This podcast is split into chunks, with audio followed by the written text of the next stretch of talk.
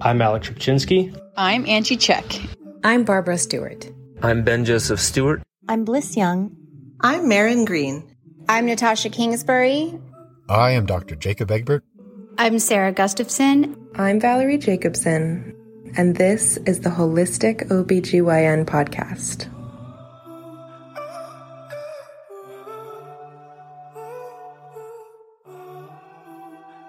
My guest today on the Holistic OBGYN podcast is Steven Johnson. He's a DO. He's also the sitting president of the Physicians Association for Anthroposophic Medicine. If you don't know what anthroposophy is, that's the philosophy of Rudolf Steiner, a totally different way of looking at the world, a way of looking at agriculture, and, and a way of looking at human health. And out of Steiner's work, in, in conjunction with Ita Wegman in Germany, they derived a way of practicing medicine and addressing the needs of human beings in, uh, through the lens of health and uh, combined forces to create what's known as anthroposophic medicine. And they have textbooks. I mean, it's just like the textbooks we use in allopathic medicine, only it looks at it from a very, very different direction. Imagine a flower bouquet sitting on a table, and you've got a chiropractor at one side of the table. You've got a naturopath on one side of the table. You have an allopath like me on one side of the table. You've got a Chinese medicine doc on this side of the table. This is a multi-sided table. You got to bear with me here. This is a metaphor. And then you've got an anthroposophic medicine doc sitting on the sixth side, right? And you could add like 12 other seats for ways that people approach human health. But everybody's going to see the same bouquet and they're going to see it from a slightly different angle. So there might be more red flowers on my side, and I might say, wow, there's a lot of red flowers in this bouquet. Whereas the doctor sitting, you know, the anthroposophic doctor, perhaps Steven Johnson, sitting over there, and he's on his side of the bouquet, there's a lot of yellow flowers. So he's like, well, there's actually a lot of yellow flowers in this bouquet. We're both right. We're just looking at it from different angles. And the more tools that we have in our toolbox, the better we are at fully addressing whatever it is that a person needs to reharmonize with their environment.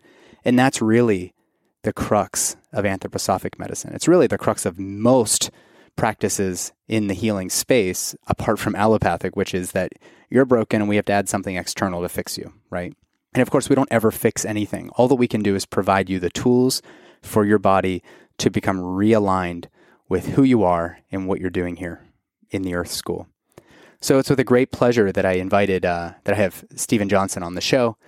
He's the author of a new book that just came out and it's called Mistletoe in the Emerging Future of Integrative Oncology. Those little bundles of like, they look like bushes that are up in trees around your neighborhood. They have them everywhere in our part of the country. You probably don't see it so much if you're out in one of the more arid regions, like uh, you know, in the in the uh, southwest. But mistletoe has a wide variety of species, and depending on the type of species, when it's harvested, how it's selected and cultivated, it can be turned into a very potent medicine that Steven and his team and um, his wide range of co authors are using to very successfully treat a wide range of cancers. And we talk all about that in this episode, along with some of the underlying philosophies within the paradigm of anthroposophic medicine. I think you're really, really going to enjoy this episode. I don't want to delay you any further. You're champing at the bit to hear what Steven has to say. So without further ado, please enjoy my conversation with Dr. Steven Johnson.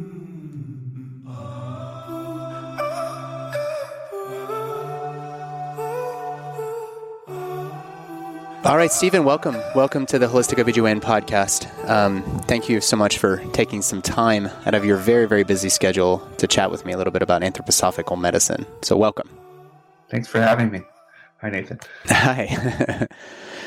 so, you know, we, we, prepared a couple questions here for the show. Um, as you know, this is not just a this sort of sterile, like, let's talk about cervical cancer or whatever type of program. That's the easy stuff. What I'm really trying to do is invite other voices into this healing space. Um, specifically, your voice, because you wrote with some some co-editors a book on mistletoe therapy and cancer treatment. Inviting voices like yours in, because as you know, and if, of course in my practice, a lot of people are pretty hyped up about chemotherapy and radiation and all these other techniques that we use within the quote Western medical model And sometimes people want to know are there other options out there? And this is a pretty promising, actually a pretty ancient technology, or you know, ancient's relative, of course, but this uh, mistletoe therapy dates back to, gosh, what is it, the fifth century or something? I mean, this is a pretty old practice. Can you give a little history on that, and then maybe we can talk a little bit about what anthroposophic medicine is at all? Sure. I mean, mistletoe therapy, yeah, it goes back to Paracelsus, really, where that he, he, used it quite a lot in his practice, mostly for skin type cancers and seizures and neurological type problems and things like that. I think it was Dr. Ita Wegman and Dr. Rudolf Steiner who brought it out more as a cancer remedy in terms of systemic cancer therapy back in the 1920s. A lot of preliminary research was done, and a lot of testing was done in the Arlesheim Clinic there. It was called the Lukas Clinic at the time, or the Ita Wegman Clinic. And they started seeing some in vitro and in vivo studies showing, yeah, cancer cells actually respond to mistletoe. And then, of course, Rudolf Steiner gave this whole picture of why he chose mistletoe because of its relationship to fever and warmth, and how the, these constitutional elements are so important in helping immune regulation and also helping the body's immune system to become much more, uh, have a much higher capacity for, uh, I would call it immune surveillance, mm. you know, to recognize a foreign body like a cancer and and be able to try to bring that back into the healthy stream and functioning of the organism. Just as a really brief introduction, yeah. we can go deeper into some other parts of it if you have questions. Yeah. yeah, yeah, we can we can totally do that. You you mentioned two important figures here in history, Ita Wegman and Rudolf Steiner, who's many of the people listening to this show are probably not a stranger to to Rudolf Steiner. I also remember reading some of Hildegard von Bingen's early texts, and she used she was she talked quite a bit about mistletoe and and how those those therapeutic approaches might be you know able to provide again this sort of reharmonizing with your environment in order to optimize the immune system, etc. And so it's interesting that these that these technologies I'm using air quotes here because that's a little tongue in cheek. Um, we think of technology as sure. whatever, but back you know in the early you know early written history of of of what was you know came to be modern medicine there were people experimenting with a truly scientific curiosity as to how some of these things can work. And, you know, mistletoe, I'm looking outside the window right now and there's mistletoe all over the trees. So we're not talking about some pharmaceutical that cost a billion dollars in research and development. Uh, there were people experimenting with these things early on, which is why I think a lot of people are attracted to these types of alternative modalities because it doesn't seem like there's a, a big, you know, sticker price associated. It's more about how can we apply this to you, and um, you know it's going to require some trained physicians, etc. But it's encouraging that people are actually taking these these things, you know, whether it's herbs or weeds or bushes or whatever else, and kind of retooling them as a means of not putting something synthetic in, but actually putting something in that you can find out in nature. I think that there's there's something very attractive to that. So before we get into your actual work with mistletoe and how you might see this applied, Tell me a little bit about what is anthroposophical medicine for people who have no clue what we're talking about there. It's it's a it's a mouthful. Yeah, that word anthroposophic, right? It, it's a mouthful for sure, which in brief means the wisdom of the human being or studying mm. the wisdom, yeah, of the human being. And, and that is what anthroposophic medicine is about. I think one could approach that question from many different directions. Maybe I'll start from the perspective of the physician you know that anthroposophic medicine is a path for the physician mm. to train those subtle faculties we used to appreciate a lot before technology became so prevalent you know how do we train our thinking and our intuition and have a deeper understanding behind the root causes of illnesses and how illness comes about and be able to recognize that in our patients and you know, we always have to remember anthroposophic medicine is an extension of our medical training. And mm. Steiner wanted all doctors to be trained in their profession. But with anthroposophic medicine, we can extend that training to look into more subtle issues that are behind the root cause of illness that I think modern medicine, you know, outside of things like vaccinations and eating well and taking medicines to lower your cholesterol, has lost sight of. And also that these are both spiritual or soul or feeling related as well as physical and how all these things work together and create illness starting from birth all the way to the end of mm. life and i think this is this path for the physician can be very inspiring because one has to train certain faculties of observation in themselves and intuition and then for the patient i think when you see an anthroposophic physician you're seeing someone who's really looking at that. They're looking at the integration of you as a thinking, spiritual, or feeling, soulful, or you know, also a physical human being with with physical problems, and looking at how all those things are working together, and thinking how the therapy needs to address that.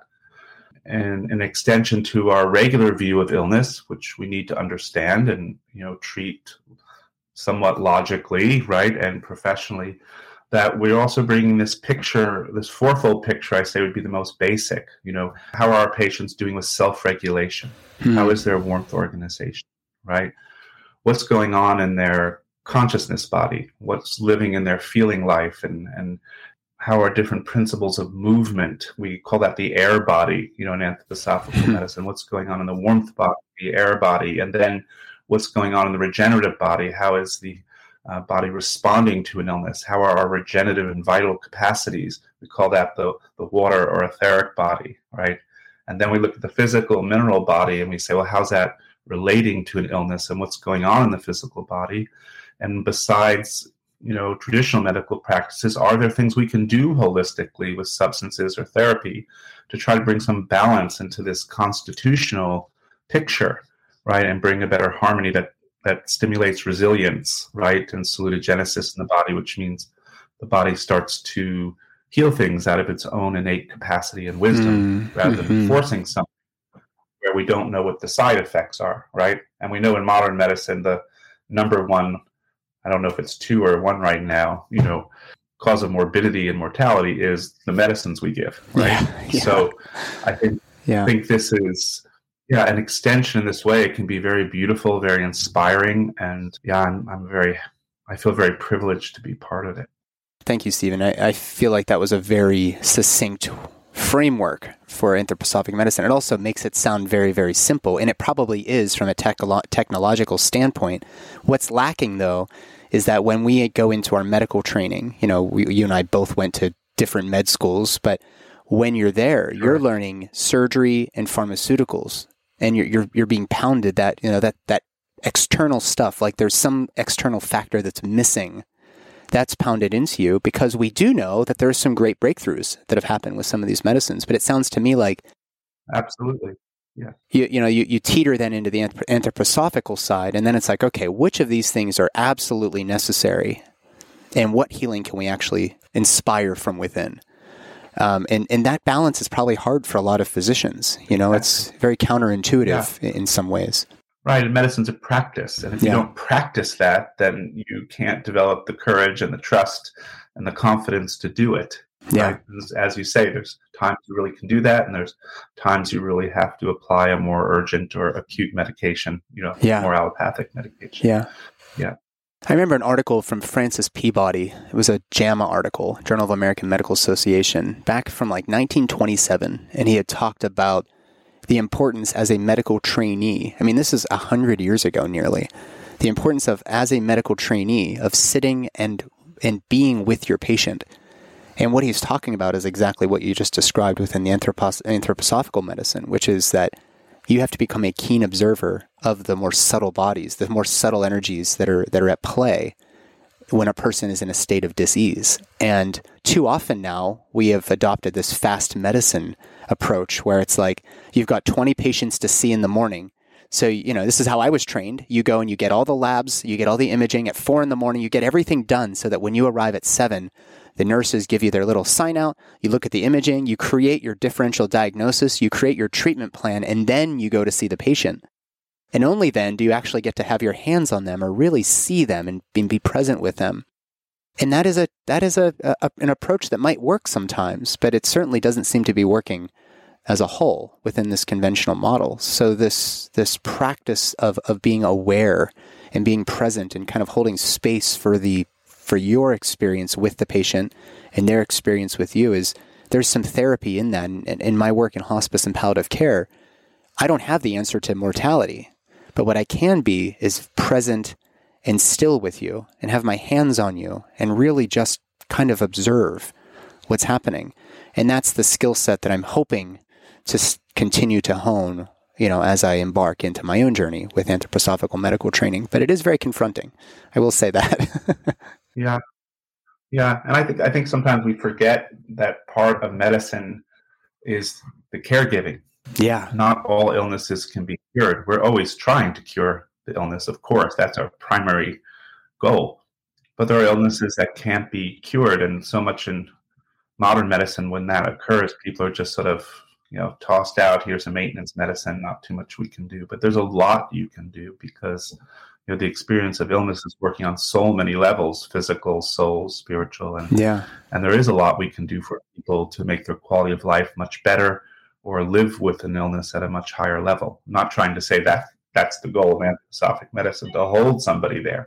But sometimes we forget that yeah palliative care and and caregiving is a big reason we went into medicine right? As well as wanting to cure. Yeah absolutely. You know?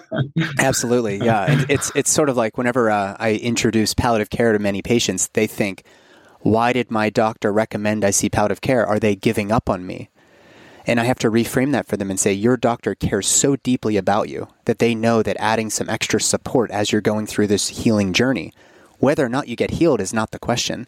We know that you need you need some hard conversation and you need, need somebody to ask you those hard questions and hold space for whatever answer comes to be. And then we may shift courses. You know, we may decide not to do any more chemotherapy, or we may decide to do more chemotherapy and radiation because you've got quote a lot more to live for. It's it's the the nuance is kind of where the magic starts to play out after you've learned all the surgery and the medicine and the physical exam stuff, the magic is in that connection that you have with a person in aligning human to human with them, holding hands and stepping forward into the unknown. That's that's an important part of medicine that um, is a, an important part of the practice, but only after you've kind of, I suppose, um, mastered your your primary training.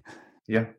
Let's talk a little bit about mistletoe. Um, tell me what does mistletoe therapy look like for for your patients? You know, they maybe walk me through uh, sort of what the treatment itself may look like and, and where you've been finding some successes. Sure. Just very briefly, I'll mention that mistletoe can be used for other things besides cancer. It has properties in relation to arthritic problems, autoimmune, sleep, other kind of aspects of salutogenic healing. But yes, cancer is the primary focus, and most patients that come to me are interested in using mistletoe, or it's also called Viscum album, which is this white berry mistletoe that grows in Central Europe and is starting to grow in the trees here because people have brought it over. Uh, how that might impact their healing journey with cancer. So, I think if people want to add mistletoe into their therapeutic plan, it can be given alone for sure. I would say it's mostly used as an adjuvant therapy, though, to work with other things because mistletoe just plays ball so well. There are so few interactions with other medications. I mean, you know, so few that there's very few situations in oncology where you can't use mistletoe. Um, most of the research has focused on quality of life at first, and I think there it's pretty unrefutable that for things like sleep, quality of life, appetite, mood, depression, vitality, things like this, mistletoe has been so helpful in patients receiving chemotherapy, radiation, surgery, or just going through cancer. And then there are studies showing how mistletoe can work to actually help heal cancer through immune surveillance and apoptosis, which is the actual destruction of the cancer. So there's many levels on which it works. So if people come in and want to use it, we have to decide what's the role. You know, usually it's adjuvant. Are they using it with other integrative therapies or are they using it with other allopathic therapies?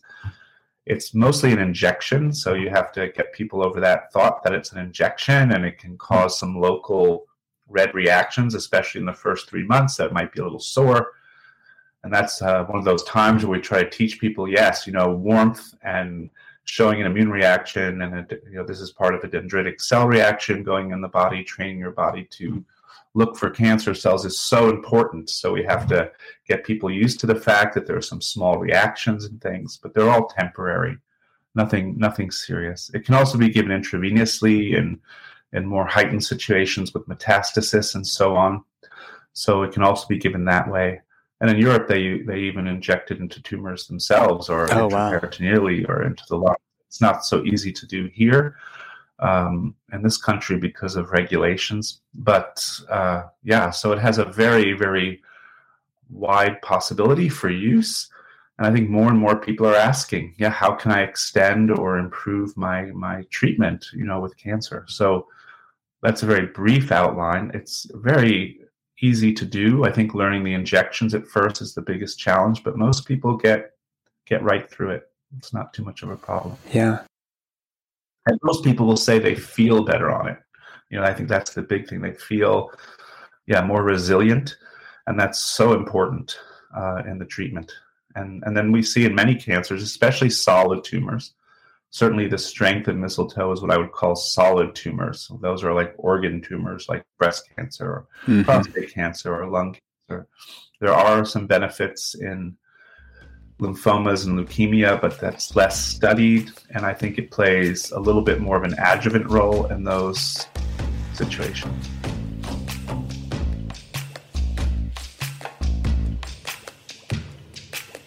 So I just got out of a cold plunge before I started producing this podcast episode, and I stayed for about five minutes, ideally between 40 and 50 degrees. There's all kinds of benefits to cold immersion therapy. The hardest part, though, is that when you get out, your body shivers, your body shakes.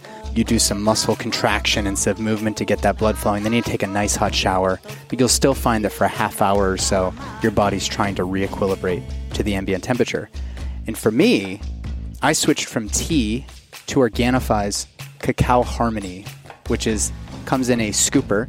You put a scoop of this in hot water and you blend it together, and it's like a hot chocolate, but it's loaded with a whole bunch of stuff. It helps you rebalance your hormones, helps you feel energized, and warms you up. And for our female listeners, it can help you support the symptoms of PMS. And it does this through the cacao, through maca, through chasteberry, which is, has some adaptogenic properties of itself, shatavari, and stinging nettle. You can get your own canister of Organifi Harmony by going to Organifi.com slash beloved. You will save 20% off your purchase. I can't recommend these products enough. This is my favorite product of theirs that comes in a hot solution. So while it's still cold here in Louisville, a cup a day of their Cacao Harmony really hits the spot. Let's get back to my conversation with Dr. Steven Johnson.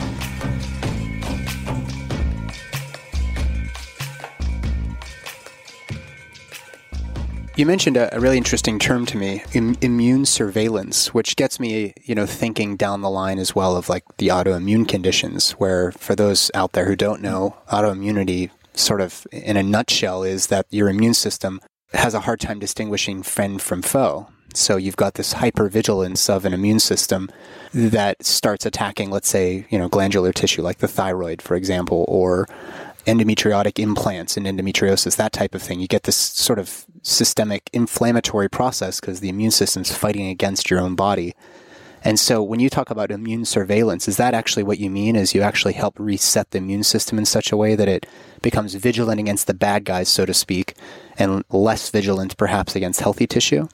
Um, partially, I, I, should probably extend what I said just a little bit. Sure. When we talk about autoimmune phenomenon, I mean, immune surveillance means things in relation to cancer, like raising the level of natural killer cells. Mm-hmm. You know, it, mm-hmm. it, it means raising the recognition of lymphocytes, you know, to the cancer and things like that that have directly to do with your immune cells that normally protect you from cancer or are fighting the cancer when you get it. So, on that sense, I would call it immune regulation, maybe. And then you're right. I mean, autoimmune phenomenon has things to do with the type of infl- inflammation that's going on in the body, right? We know there's this, they call it Th1, Th2. I won't get into that because it's very complicated, but but yes, mistletoe can help shift things back into a more regulatory mode in the immune system, which I think plays into autoimmune illness, where there's a, a regulation on that level of the type of inflammation going on and how the body's able to regulate that. With mistletoe, you do have to be careful though with autoimmune because illnesses because it is it does work through a, a salutogenic inflammation. All healing involves inflammatory processes, and mistletoe can trigger that quite a bit in the beginning. So if you're in a flare oh, I see. Crohn's disease, you wouldn't take mistletoe unless that was under control. Hmm. If it was in a very balanced state, where you're taking medication, and, and then we could try low doses of mistletoe, for instance. I think we were going to talk a little bit about Helleborus niger. Yeah. You know, and there is also a medicine we're using in cancer that I think has a really strong role also in autoimmune illnesses because it has similar processes, or sorry, similar properties to mistletoe, but works uh, more on the anti-inflammatory polarity. You know, whereas mistletoe is very warming inflammatory. So it can be used, but with some caution in autoimmune illness. And often then it's used with Helleborus or other remedies in in more acute autoimmune phenomena. Yeah. Wow. Hope that's helpful. I hope that's clear. But well, I mean, just like with anything, you know, there's nothing as a silver bullet. It's not like now this is the we found the fountain of youth or something like that. People love to hear that type of stuff. But you know, I, one thing that does come to mind though is if people feel so great when they're receiving mistletoe therapy, is there any application of mistletoe therapy as just a sort of maintenance therapy for well-being? Have you I mean, have you been experimenting with that at all? Even for somebody who doesn't have advanced cancer, let's say? Yeah, I, mistletoe. I think I think lately in the last decade, the thought of using mistletoe preventatively has taken a stronger hold. I think in the beginning, people were concerned. Well, if you take too much mistletoe early and you develop a you start to accommodate to it or you develop some antibodies to it and then you got cancer maybe it wouldn't be as effective. Oh interesting. But i think what we're seeing now is that very low doses of mistletoe you know using very low doses either homeopathic or just low milligram dosages have been really helpful when there's problems with what i call self-regulation you know so people with sleep disorders people with depression people with chronic inflammation, like we just talked about, including arthritis or autoimmune things, people who are just so cool, and we have this sense out of our you know anthroposophical picture that they're at risk for cancer, right? Or maybe yeah. it's even in the family tree. I would say yes, it is.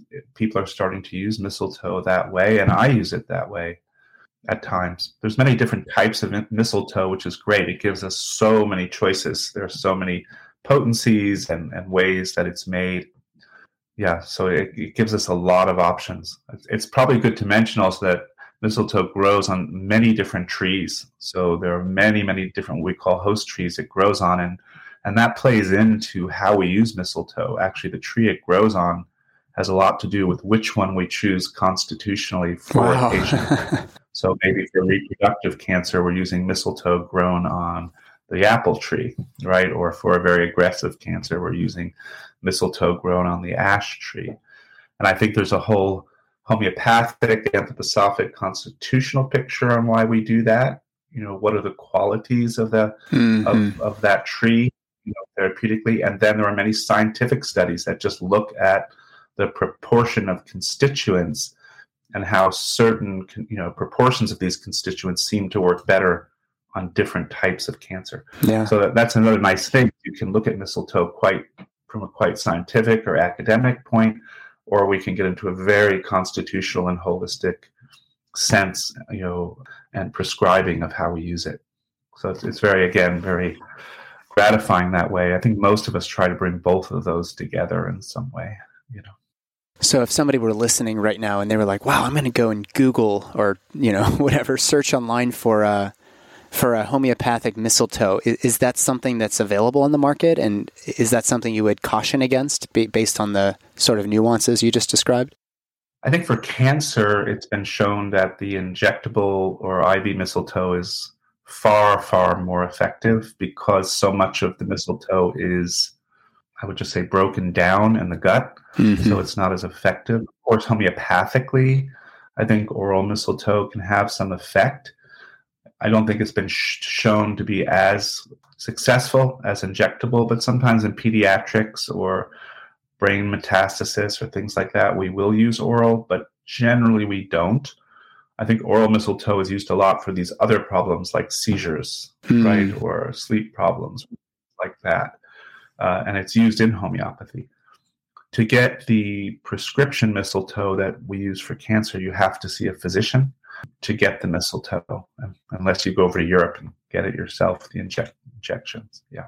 And it's uh, I put a lot of it in our book. We did write a book, The Faculty of the Mistletoe Training. I'll just say, did write a book that just came out called uh, Mistletoe and the Future of Integrative Oncology. And there's a lot in that for people who have questions about it. And it's on Amazon.com and it's really pretty thorough. And we really wrote the book as a service to Mistletoe and Integrative Oncology. If there are any profits, it's all going back into research and training and to patient support. Yeah. It was written by the faculty uh, that, that trains the doctors. And uh, yeah, so if anyone really is looking for a resource, that we wrote that really for people in North America to understand it hope it's okay. I mentioned the book, but it just came out and of course I, I got a copy for Christmas. I tore through it as soon as I opened it. I was starting to read it because as soon as it became available for pre-order, I was like, I want that, and my mom knew I wanted it, so she ended up getting it for me as a Christmas oh, gift. Nice. Uh, it's a really yeah. well done book. So and it's an introductory book. You know, it can introduce a doctor to mistletoe, and it can introduce a patient. It's not going to go into the deep depths of of prescribing mistletoe, but it gives, I think, a good overview for people who are trying to get oriented to it and yeah. and maybe what the possibilities are. Yeah. Yeah, it's a, I'm glad that you wrote that book. Um, and I, I'm looking to pursue this myself. I am in hospice and palliative care, and I, I also deal with a lot of uh, younger women who are um, right. have autoimmune conditions. So it's something I'm really interested in exploring with you personally and professionally as well. So we'll put a pin in oh, that great. part of the conversation. And when I get going, we can have another uh, another uh, interview in the future. Okay. I would be remiss, I think, if I didn't have you talk a little bit more about salutogenesis, because I do think that that's kind of uh, that's sort of the the heart and soul of anthroposophic medicine, I think, in many ways, or at least in your practice. So I wanted to read a little passage from a, an article that you have posted on your website, which we're going to link everything, including your book, in the show notes. But there's several requirements for salutogenesis to take place, and the third one is that we win through, the, through to the conviction that our thoughts and feelings are as important for the world as our actions. Hating someone is just as destructive as a physical blow. This leads to the insight that I not only do something for myself when I perfect myself, but I do something for the world. The world is served as much by my pure feelings and thoughts as it is by my good deeds. Kind of brings Voltaire to mind tend your garden. I want to th- kind of throw the ball to, into your court to talk a little bit about how salutogenesis has kind of permeated through your medical career and how you now view your practice through the lens of these requirements. Yeah, I think, like you said, it's at the heart and soul of anthroposophic medicine. I think anthroposophic medicine has been a salutogenic medicine from its inception. That word didn't exist when Rudolf Steiner and Anita Wegman, you know, hmm. first founded the, the, principles of anthroposophic medicine. It came from uh, a sociologist, Aaron Antonovsky, who published a lot, I think, in the 1980s, early 90s. Don't quote me exactly, but I'm pretty sure that was the time. Who studied these octogenarians, you know, people who lived to be 100 years or older who went through Auschwitz and went through these tragedies mm-hmm. of the concentration camps. And one of the common principles that he found was that those who could take an experience and, and in their thoughts and in their feelings didn't just go to anger or reaction, but actually saw it in a context of purpose, or somehow out of their own self-guided, you know, insight, they they looked for the meaning or what could be, gosh, if I dare say, blessing, maybe is not the right word, but could be something they could gain out of this. How could they become stronger? Yeah. And how could they gain insights into themselves and human beings? So they didn't just focus on the negativity of it, but on the transformation of their thoughts and feelings. And he felt that was one of the common denominators in the study that ended up uh, being a large part of why, you know, with all this deprivation of nutrition and stress, how did these people live to be so old, mm. right? Mm-hmm. And be so healthy. So that was the part with the self. And then I think Rudolf Steiner took this step, especially in his work, his book, Knowledge of Higher Worlds, which is about individual training, how how by self observation and and developing a meditative life of self observation that we start to realize that what we're carrying in our feelings and our thoughts and even our actions to the extent that they don't come together that our thoughts are and our feelings are mm. going in different directions or what we're doing is not in alignment with our our our deepest true thoughts and feelings you know that leads both to illness in ourselves but it also puts kind of, I would say, like parasitic kind of impulses out around us that that what we do to each other by by carrying ill thoughts and ill feelings for people or or that leading into jealousy or fear or subtle you know reactions towards others that that that leads to into breaking down the whole social milieu. And we can't build up this um, you know a social organism that really resent, represents human beings in a, a, way of equality and in a way of trust and in a way of justice. And so I like to think about it that way that you know when we really work on transforming this we're not just doing it for ourselves but then we also put impulses out into the world that that really can transform it in a healthy way and Rosanna also brought spiritual aspects to it that thoughts are real things yeah, yeah. you know? And that's something that's hard to see. I think it's something we can follow in our experience if we really step back and see you know what does our attitude bring into the world? You know what what are we really creating in the world? I, I, think if we step back in a logical way we could feel that we could sense that even if it's hard to see. So yeah i think this is really important and i think from what you said when we first started it's very important for the physician. I mean if you go in with an attitude of you know how can i find courage and how can i find a way to understand this person? How how can i separate my own feelings and thoughts you know about this? And can i can i really generate something out of my meeting with this patient that's unique and mm. and individualized you know for this relationship then we find special things happen and we're able to support the patient. And the patient feels that you know and i i i, can't help but observing that when the patient feels a trust in their physician they tend to get better yeah. also partially from that because there's a trust mm. in things right?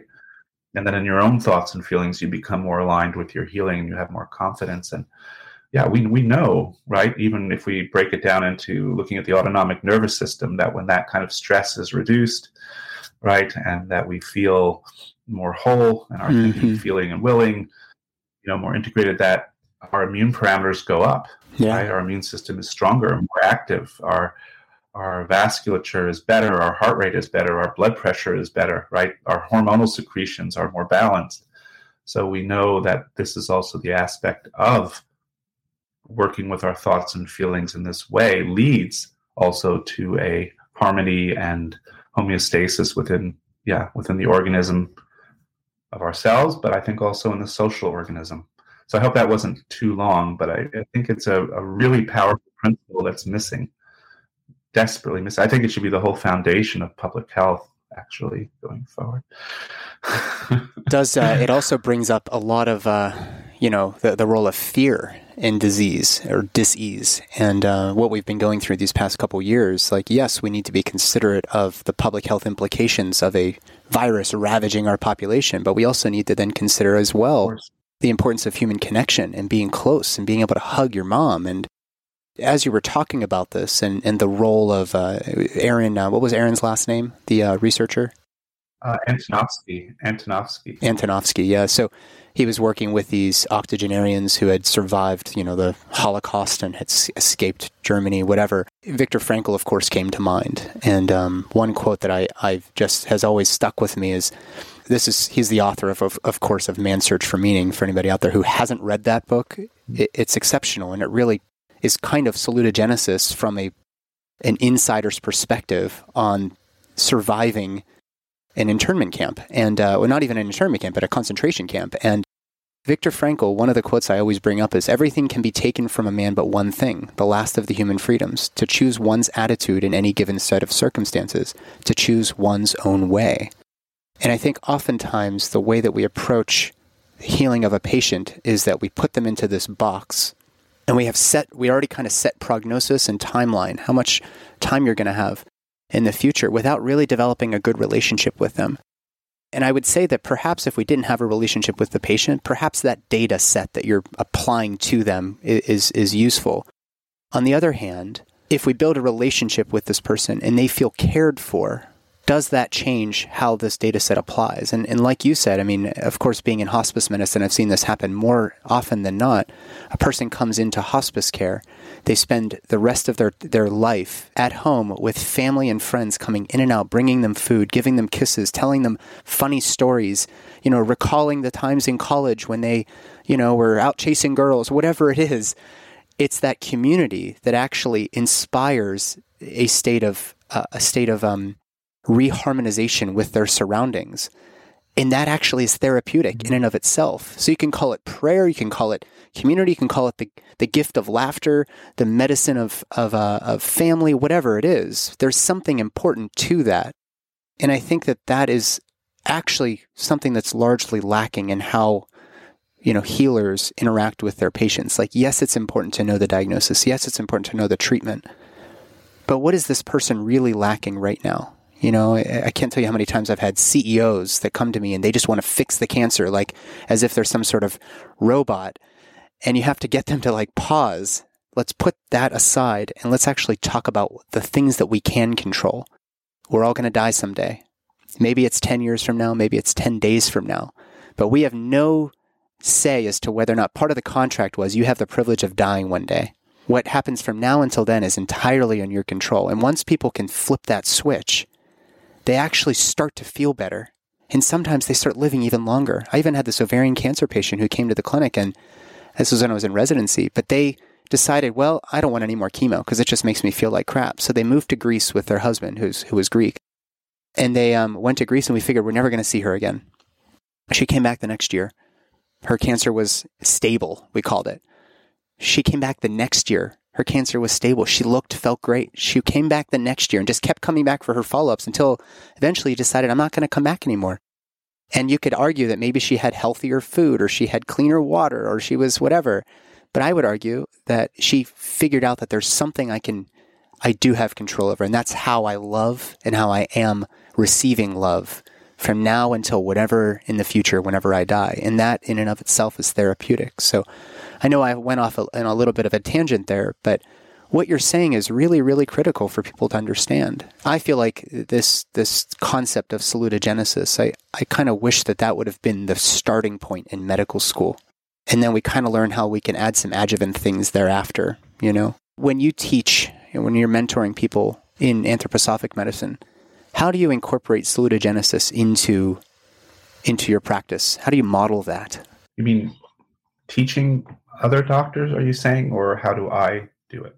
Well, you're the you're the president of the Physicians for Anthroposophic Medicine, uh, Physicians Association of Anthroposophic Medicine. How do you how can you inspire this practice within other physicians who are kind of new on their journey? Somebody like me.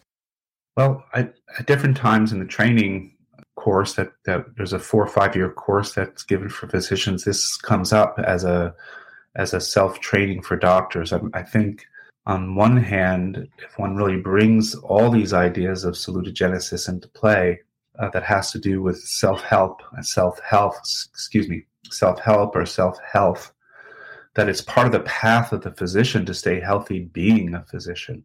Right? Being mm. a physician can be a very unhealthy practice.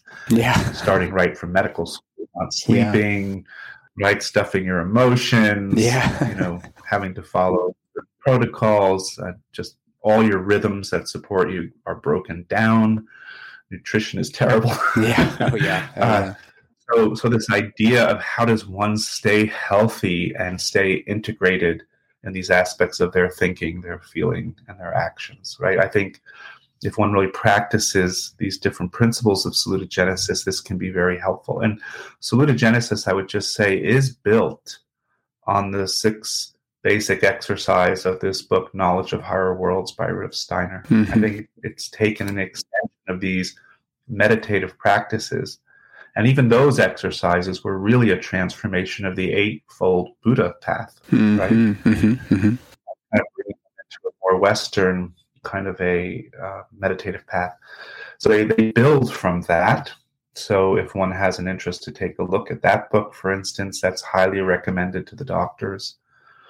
But I think taking this practice in this the practice of salutogenesis into your medical practice ha- comes back to this idea of observation, getting to know your patient, the patient trusting you, and beginning to constitutionally able to see perhaps certain tendencies. Right when we do that, already as physicians we're worried about are, are you a candidate for heart disease or diabetes right but i think as a as a anthroposophic physician we're also thinking about that in relationship to the quality of life to to as you said with your patient are you really doing uh, are you really fulfilling your essential task in life? Are you really doing what you love? Are you following your passion? Are you hmm. are you really pursuing in life what's most important to you? And bringing these elements into the practice and starting to teach salutogenesis to the patient. I mean this plays into diet sleep home care emotional life relationships. And we start to realize that all these things are part of it and even into our substances and therapies. We maybe can't just snap our fingers and change it, but there are certain kinds of substances that can help support things, not just treating the physical illness, but treating things on the level of you know emotional health or psychological health that's built into the remedies or um, if I can just add this one other part, we we know now in psychiatry, right? The whole field of psychiatry now is moving into this recognition of how the gut microbiome and different organs and the endocrine system truly is what plays into our mood and state of health and our psychology, right? All these yeah. drugs affecting our brain are just a little tweak of regulating something. The cause is much deeper in the organism, right? Yeah.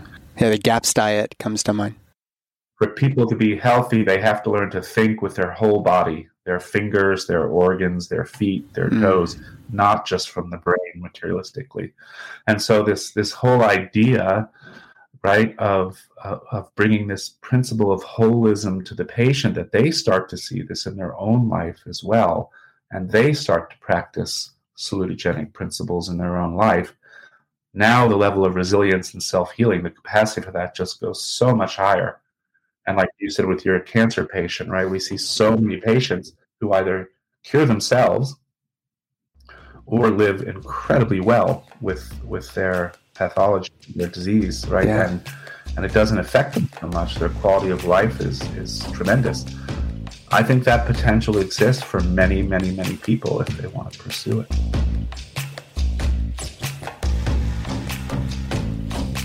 If you hire me on as your doctor, you're not going to experience the normal thing you experience with your doctors. We spend tons of time, up to 90 minutes at a time, talking through everything related to your environment and your lifestyle and how it impacts your health. And those six principles are diet, movement, breathing, hydration, sleep, and mindset. And I add a seventh, and that is EMF mitigation. So, a lot of people are wearing biogeometry pendants and harmonizing technologies, which does help to harmonize the sea of 5G and the radiation from EMF that you're experiencing on a daily basis. But what is lacking, and, and which I what I've added to my, my repertoire, are stickers from a company called Waveblock.com. The stickers go on your earbuds, they go on the back of your cell phone, and they block 70% of the EMF, the radiation. It's low dose, but you're being exposed to this all day long, and those earbuds are sitting millimeters from your brain. So do yourself a favor Consider all of the elements of a healthy lifestyle. Consider are you really totally taking into account the detrimental impacts of EMF on your life? And then go to waveblock.com, use code BELOVED25, and you will save 25% off your purchase of Waveblock stickers for your earbuds and your cell phone. Can't recommend it enough. Let's get back to my conversation now with Steven Johnson.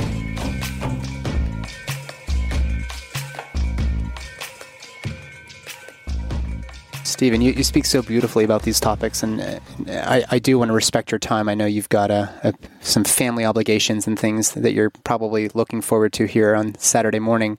Um, any final thoughts that you wanted to, to add to wrap up? And then I, of course, want to know where people can find you, and then we'll um, we'll say goodbye for today. Yeah, I would say if you're interested, I mean, maybe if I could just talk about one initiative which has to do with salutogenesis. In the future, I'm turning my attention more and more to this idea of salutogenesis and this idea of bringing these ideas into public health. So we just started this organization, the Foundation for Health Creation, that's going to be focusing on how do we create health, both socially, you know, with the planet, and also in, in the health of ourselves as human beings please feel free to visit that website or take a look or joining in. I'm probably Nathan going to be asking you shortly if you would help, would like to be part of that, maybe share some of your podcasts and, and, and work with us there because it's things like this that we really want to bring out into the world because yeah. yeah, look at look at these times we live in. You can't if you don't start practicing the building of your own resilience, this is going to be a very difficult world to navigate and we can't live our lives just jumping from one medicine to another. Right and right. just putting everyone on antidepressants and and just vaccines. That can't be the whole answer. It's part of the answer, but it's not the whole answer. I guess I'd end with that. Oh, I'm happy to, to work with you in any capacity, Steven. I, I hope that we can have a, a long working relationship because, um, like I said, I finished my medical training and I was very you know, as I got deeper and deeper, I became more and more disillusioned with what I was, you know, um, being taught or what I was expected to do in birth or death with our, our sacred rites of passage. These are the important, most important moments in many people's lives. And then having found Rudolf Steiner and his work, it was like, wow, here's a framework that allows me to to sort of shift my internal dialogue just a little bit as to my role here. Like, what am I doing here? And what is my role in caring for this person?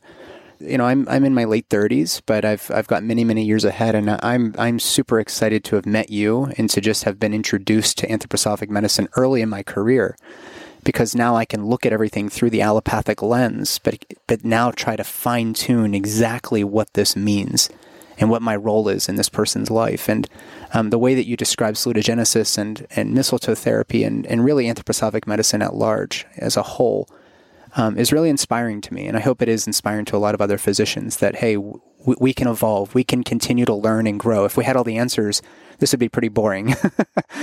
and, uh, and having some. It's a practice. That's yeah, it's a, practice. it's a, practice. Yeah, exactly. Exactly. Um, not having the answers and we put everything into protocols, we won't be able to practice. So that's yeah. the other thing. Now everything's going into a protocol, and you have to do it this way, right? That right. so automated for this, that for that. Yeah we really have to break that down. That's not individualized care, and that I think we all want individualized care.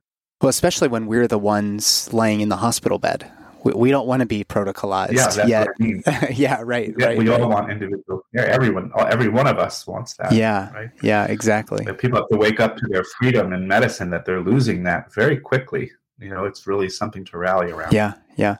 There's a great book by Victoria Sweet called Slow Medicine. She contrasts the old practices of what you've been describing with the new practice that I described earlier, where you have all of your patients, your imaging, your labs, and everything, and you come up with a plan without even seeing the patient. And we are heading more in that direction. So it's it, it is encouraging to meet people like you who are physicians who are also continuing to reimagine what would this ideally look like if I was the patient laying in the hospital bed.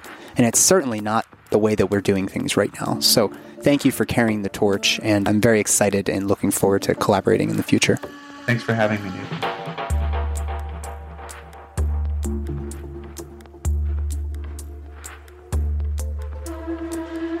Well, Steven doesn't disappoint. I'm so, so grateful that he took out some time. Um, if you want to check out the Physicians Association for Anthroposophic Medicine, you can go to paam.org. They have an annual training week, which I will be attending this May. And by the time that this episode is out, it's probably already passed.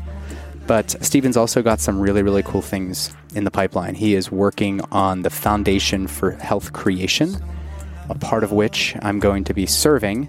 And we're going to be doing a series of podcasts covering everything from epigenetics to transhumanism and really the, the future of human health and how we can create a space that allows people to live their best lives. So I hope you enjoyed that conversation please support our sponsors, waveblock.com, organifi.com. That's O R G A N I F I.com. Support them so we can keep this show rolling. I'm so grateful to have two incredible brands that are so in line with my values supporting this podcast. We are a 501c3. Any donation you make to us, or if you're a sponsor out there looking to make a contribution, everything is tax deductible. You can find me, Nathan Riley, MD, the host of the podcast. I have a practice at belovedholistics.com. I work one on one with clients. I do not accept insurance. I support a freedom focused, patient centered approach to caring for women, their babies, and their partners. And then if you want to find the show notes, you can go to holisticobgynpod.com. You'll find all the show notes there. And that's all I got for today, guys. Thank you so much for tuning in. Thank you for your continued support. Leave us a review, five stars on iTunes. It helps other people find us. For those of you who have already have done that, you know who you are. Thank you, thank you, thank you, thank you, thank you. And I'll see you next time on the Holistic OBGYN podcast. Take care, everybody.